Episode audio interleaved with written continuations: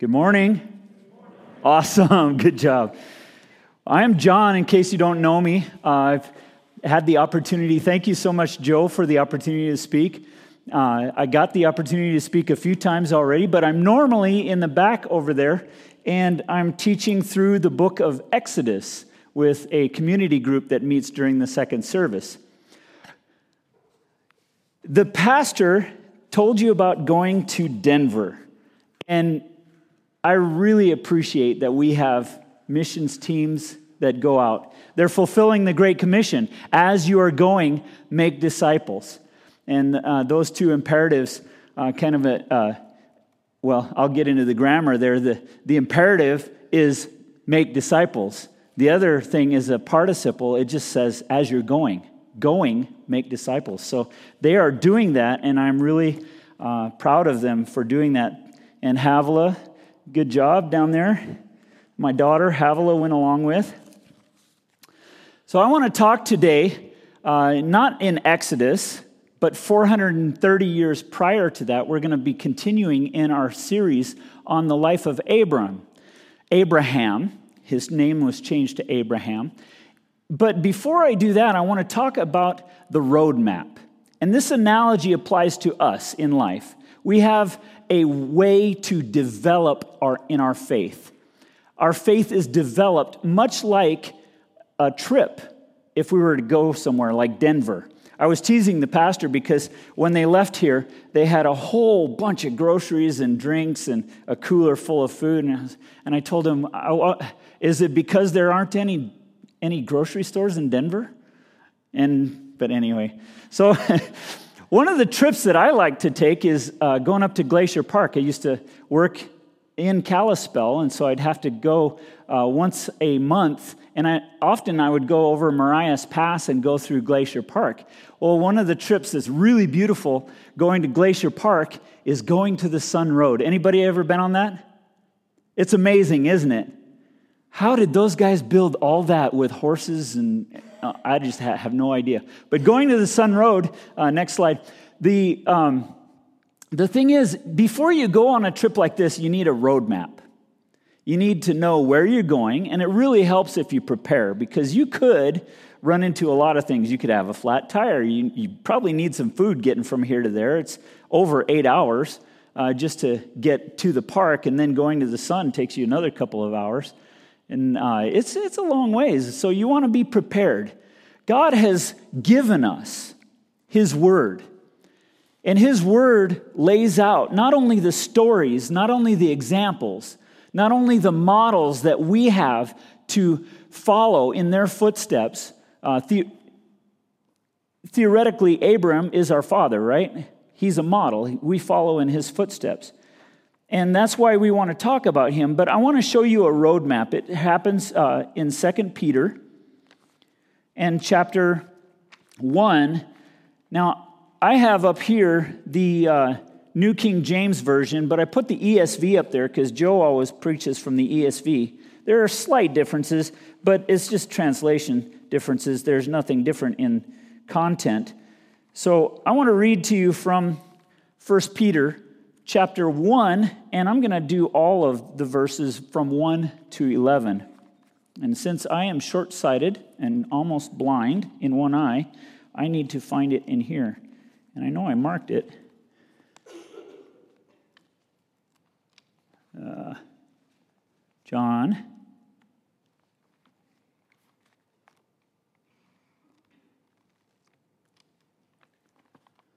My marker fell out. All right, here we go. 2 Peter chapter 1.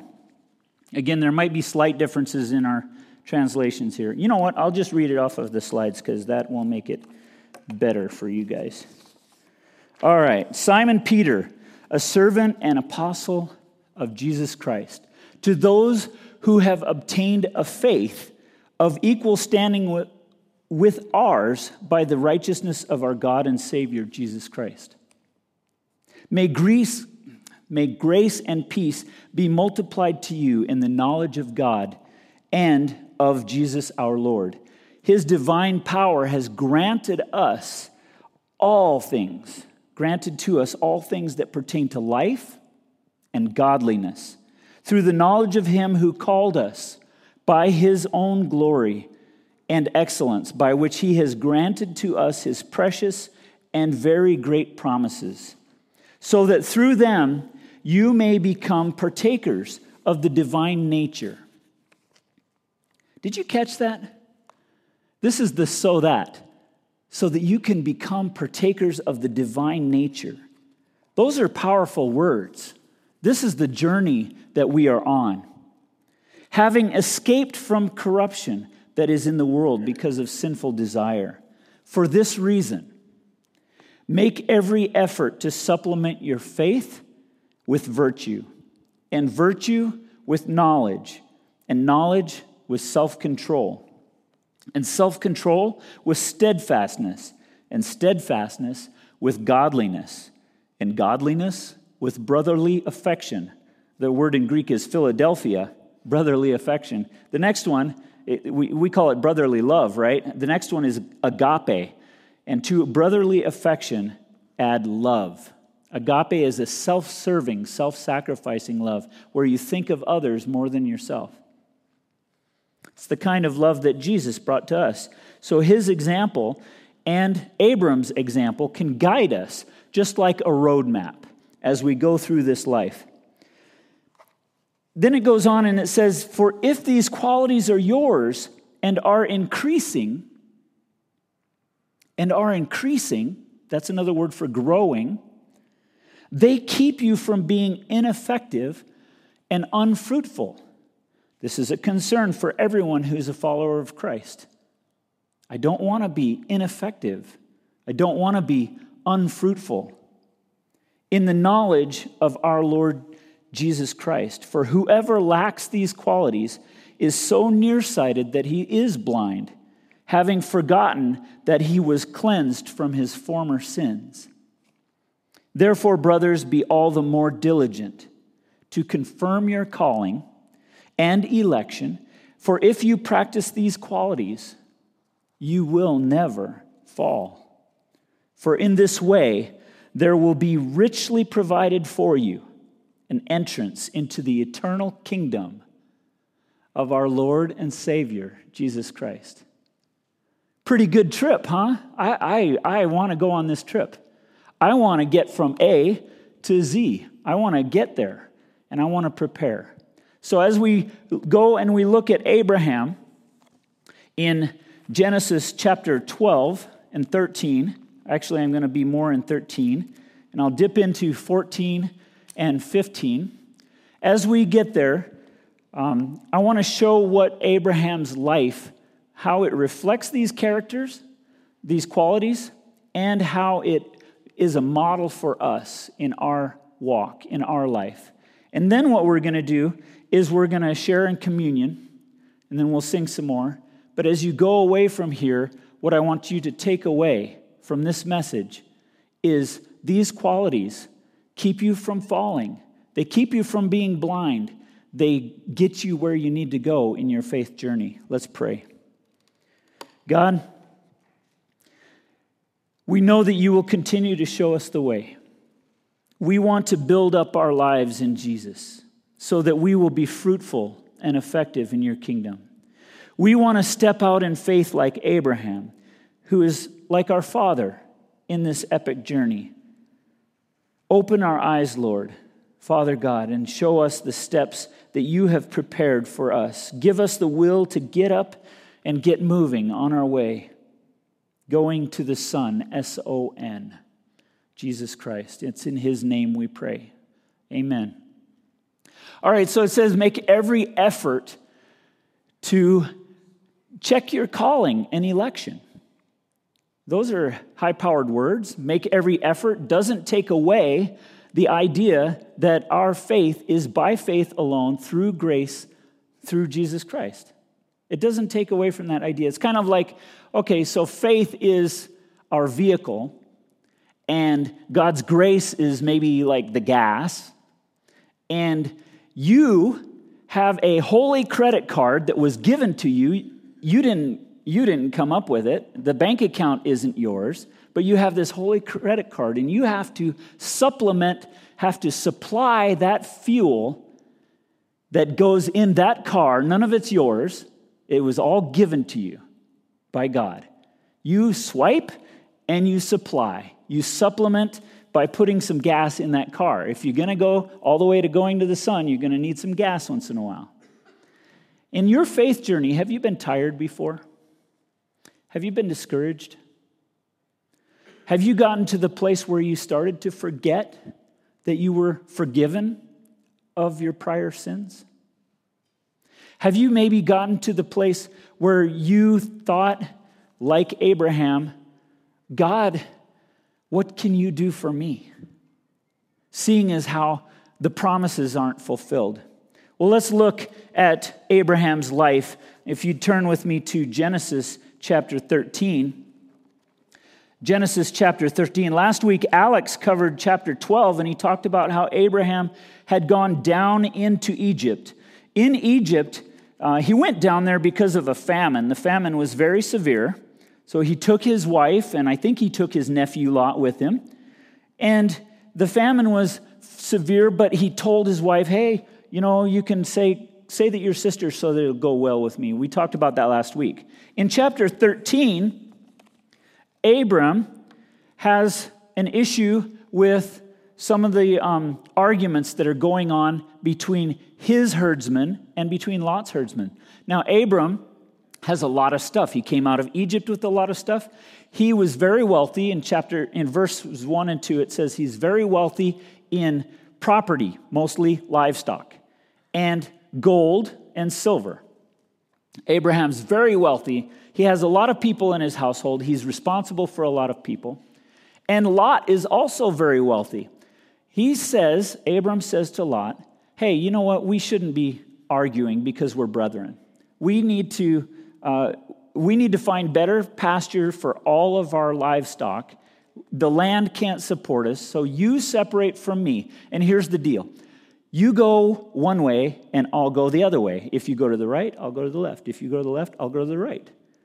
And so Abram says this to Lot, even though Abram has already been told a couple times by now that he is along the whole line from Abram to, or from Noah to Shem, all the way down to Abram, he's in that line.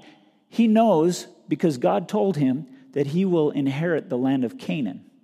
The land of Canaan is where they're at right now, in Bethel. So he moves up from the Negev, that means the south. I think it says, does it say south in there? Back up one. It says from the south. Well, the word is the Negev in Hebrew. The Negev is the southern tip of Israel, the land of Canaan. It's in the Sinai Peninsula. So if you go up from the Negev desert, you're going up towards Jerusalem. And north of Jerusalem is a place called Beit El, the house of God. Bethel and Ai are two towns very close to each other. And that's where Abraham, Abram, had come when he came down from Haran. He crossed the Jordan and he saw a place and he stopped there and he built an altar to the Lord and the Lord spoke to him there. It's called Beit El. He pitched his tent there between Beit El and Ai. So he goes back there now and he builds an altar, kind of like rekindling his worship to the Lord, rediscovering the promises, the precious promises that he had been given. So while he was there, he made a covenant with three guys who are Amorites. Eshcol, Mamre, and Aner. Uh, those three guys make a covenant with Abraham. Even before he's called Abraham, he's called Abram right now. So they make a covenant with him. Lot goes down into the Jordan Valley. That's where he chooses to go. He sees that it's all well watered, there's plenty of pasture for all of his livestock he, he thinks, well, that's a, that's a great land for me. And he goes down there. But in that valley are some towns Admah, Zeboim, Zoar, uh, Sodom, and Gomorrah. You guys have heard of Sodom and Gomorrah before. It says right in there, it says that the people of Sodom were wicked. And this is before those towns were destroyed. The people of Sodom were wicked. So Abram chooses or chooses to let Lot discover where he's going to go. Lot goes down into the Jordan Valley. Abram stays in Bethel and Ai, and then he moves to the terebinth trees at Mamre, these big, huge trees.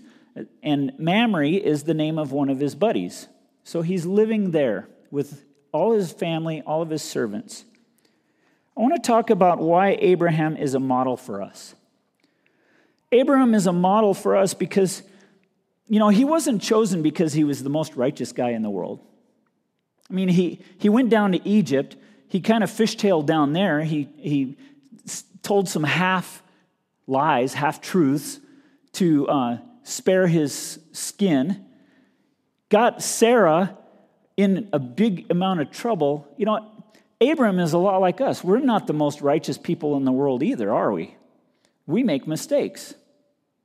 But why did God choose Abram? It was because of his own purposes. God chose Abram to do his will. If you look at the big, big picture, the big picture is that Abram is carrying the light. Abram is carrying the message from God to the nations. He's doing that because he's part of this line, he's part of this family. The family goes from Noah to Shem. Shem is the, the, uh, the Semitic tribes. All of them def- def- descend from Shem. He's inhabiting the land of Canaan. Canaan is the grandson of Noah, Ham's son, who was cursed. All this is in your Bible. I, I implore you to read it. And then uh, from there, it goes through the line through a guy named Eber. Let's go to the, uh, I don't know if you guys can read that, but right in the middle, there's a guy named Eber. The B'nai Eber, Eber is where we get the term Hebrews.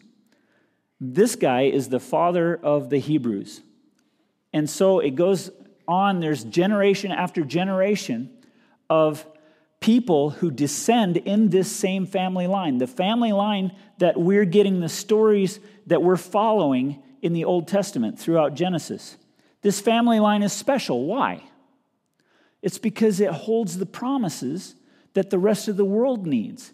Later on, it says, It's not because you were righteous that I chose you, it's because I am going to judge those nations, just like he told way back when he told, like Noah, Noah cursed Ham. He said, And may Shem be servant or made Canaan be servant to Shem and Joktan. That's amazing. So, moving on, um, Abraham is like us in his humanity. Abraham is changed throughout the course of his life into something that we can look up to. Let's look back at our roadmap, 2 Peter 1, verses 3 through 4, in the first part of 4. His divine power has granted to us all things that pertain to life and godliness through the knowledge of Him who called us into His own glory and excellence. Now, this word excellence is the same word as virtue later on. It's the same exact word. Virtue, by the way, do you know what virtues are? It's moral character, it's the way you act.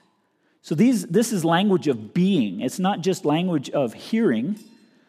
It's language of doing. It's the way you are, the way you become because of your character. We don't teach about virtues as much as, as they used to, but this, this is what this word means it's God's virtue that He wants to instill into us, and by which He has granted to us the, His precious and very great, promises. Abraham was called by God. He was, we can say, elected Abraham's calling and election is uh, sure. It's a sure thing because it's from God. God is choosing Abraham. And when God chooses to do something, it's guaranteed that it will be accomplished. We have some of those same exact promises, don't we? God says He will never leave us, never forsake us. God says, I will complete the work that I began in you. He is faithful to complete the work that he began in you until the day of Christ Jesus. See, God chose Abraham for his own purposes and his own uh, reasons. and he gave him what he needed to accomplish those things in his life. Now, back to our timeline. I'm going to zoom in on this uh, line of uh, people that you saw before. Now, this bottom line, and I was given a nice little green pointer. You see this bottom line right here? This bottom line from here to here. That represents the life of Noah. Noah lived to be 950 years old. He was 300 years old when the flood came. And then he lived, uh, no, he was 600 years old when the flood came. He lived 350 years after that. His sons, Japheth, Ham, and Shem, are here. This is Shem's line. This is Arphaxad, Salah, Eber, the guy I told you about. Peleg, in his time, the land was divided. And Reu, Seleg, Terah, Abram's dad, and there's Abram right there, or that one right there, the one that's kind of yellow. You see that one? So this first line right here is, oh, I think our battery's dead. The, this is Noah. This is the birth of his sons when he was 300 years old, or after he was 300 years old. This is the year of the flood. 1653 Anno Mundi. Anno Mundi means after Adam or after the creation, after Adam was created. This next line is when Abram is born. Now, what do I want you to notice about this? Abram is not alone, is he?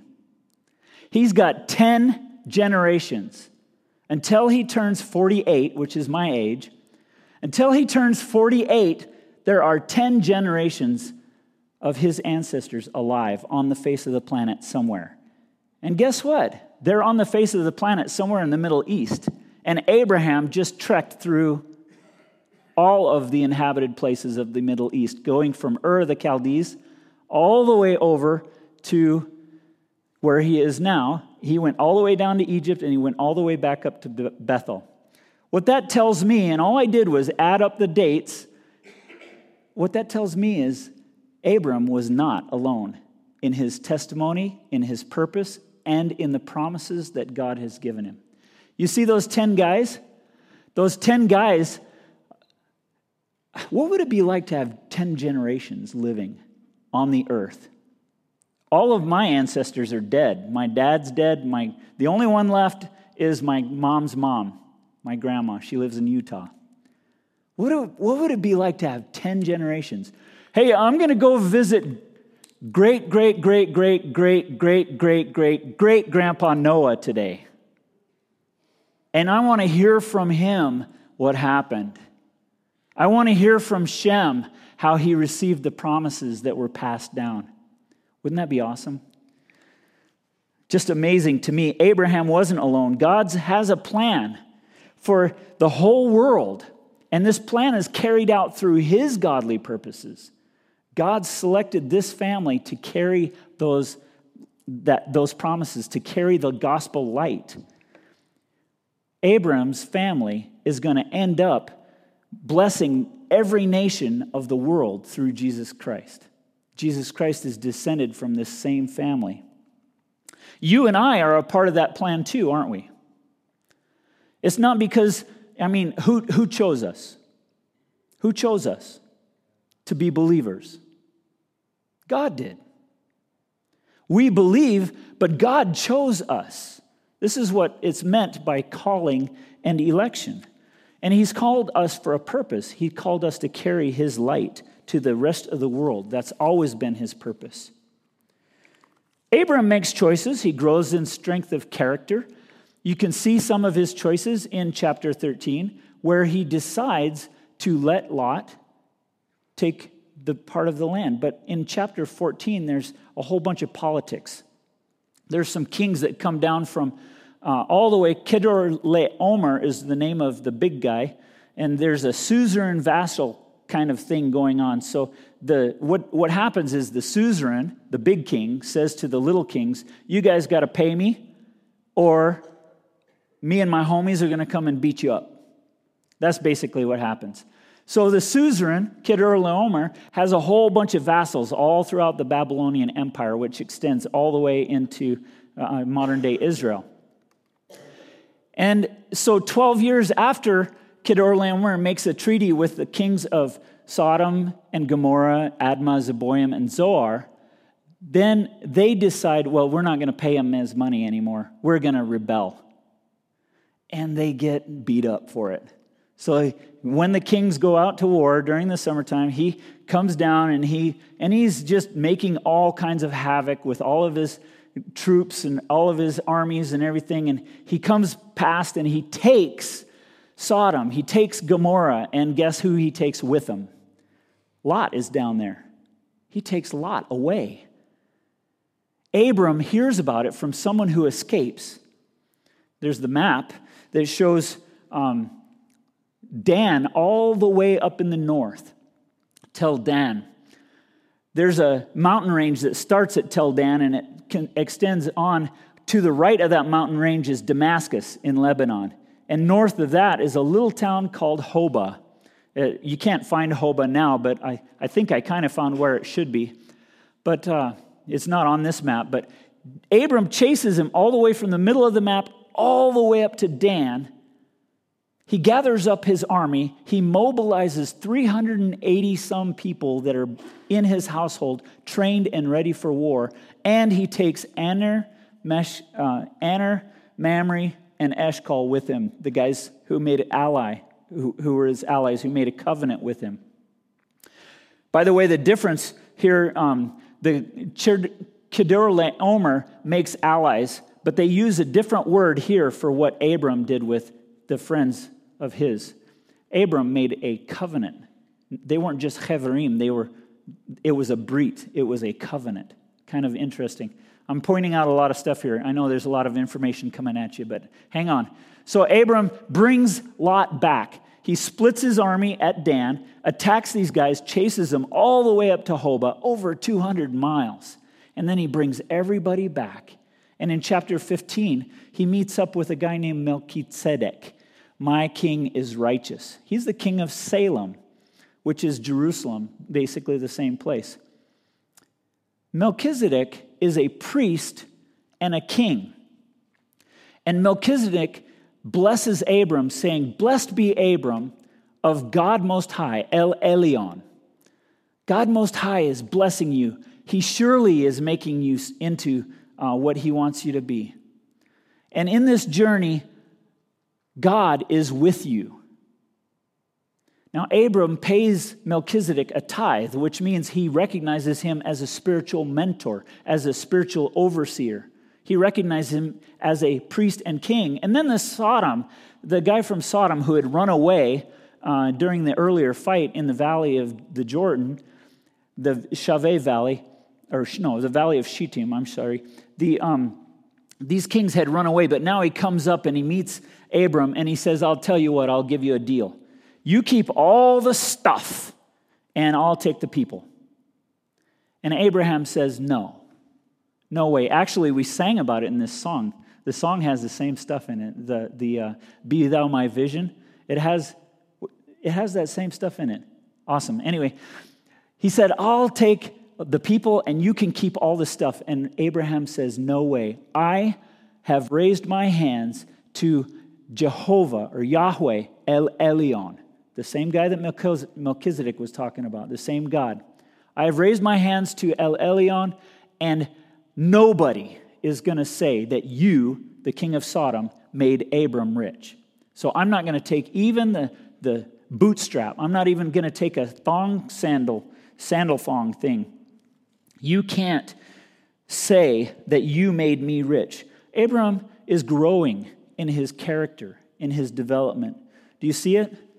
He's adding to his knowledge of God, he's adding to his faith virtue, he's adding to his virtue knowledge, he's adding to knowledge self control, he's adding to self control the, the wisdom that comes with knowing God.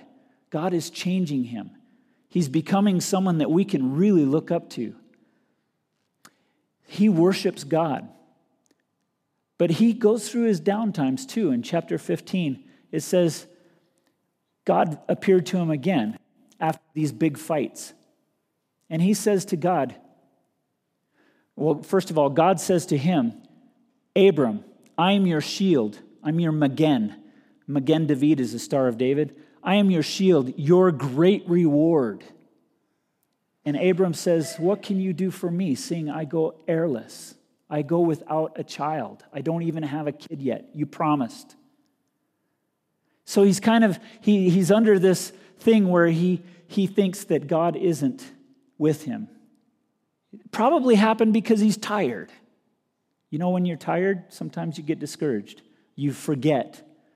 It's exactly what Second Peter was talking about when it said, if you forget, you get to be nearsighted and you get to be blinded by that.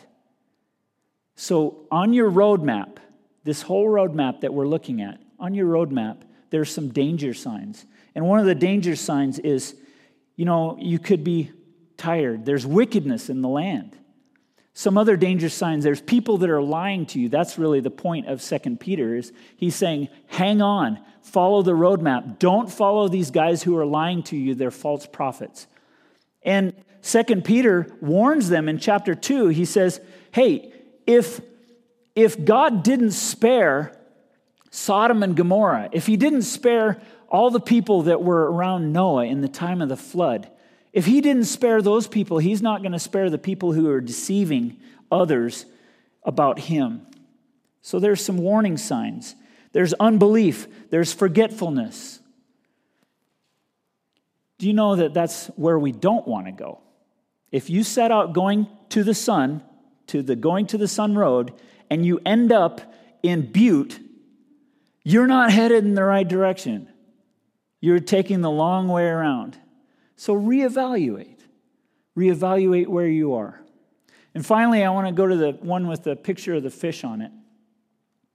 You know, in the early church, the, the Christians were under per- severe persecution from the Romans. Nero was lighting them in his gardens. These early Christians developed a sign. They would draw a fish in the dirt. And that fish, the name for fish in Greek is ichthus. The ichthus is an acrostic.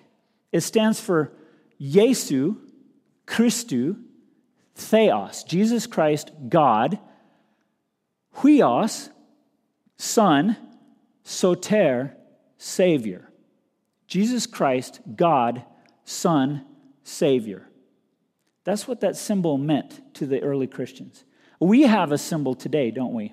We're believers and we have raised our hands in worship to Jehovah, Yahweh, El Elyon, the Most High God. We have raised our hands in worship and we have taken his name upon ourselves, and we don't want to take it in vain. We want to believe the truth and we want to spread the truth. We have a sign that we start to uh, partake in Christ's body and his blood. And this sign represents that we know that we are part of the covenant people and that our job is to carry the light for all the nations. Panta ta ethnos. We are carrying the light for all the nations. Joe, if you would come up and we will partake of this sign together. As we prepare, I want you to remember you are God's. God owns you. And as you worship Him, let Him supply you with everything you need to get from A all the way to Z. If the door is open for you, Joe.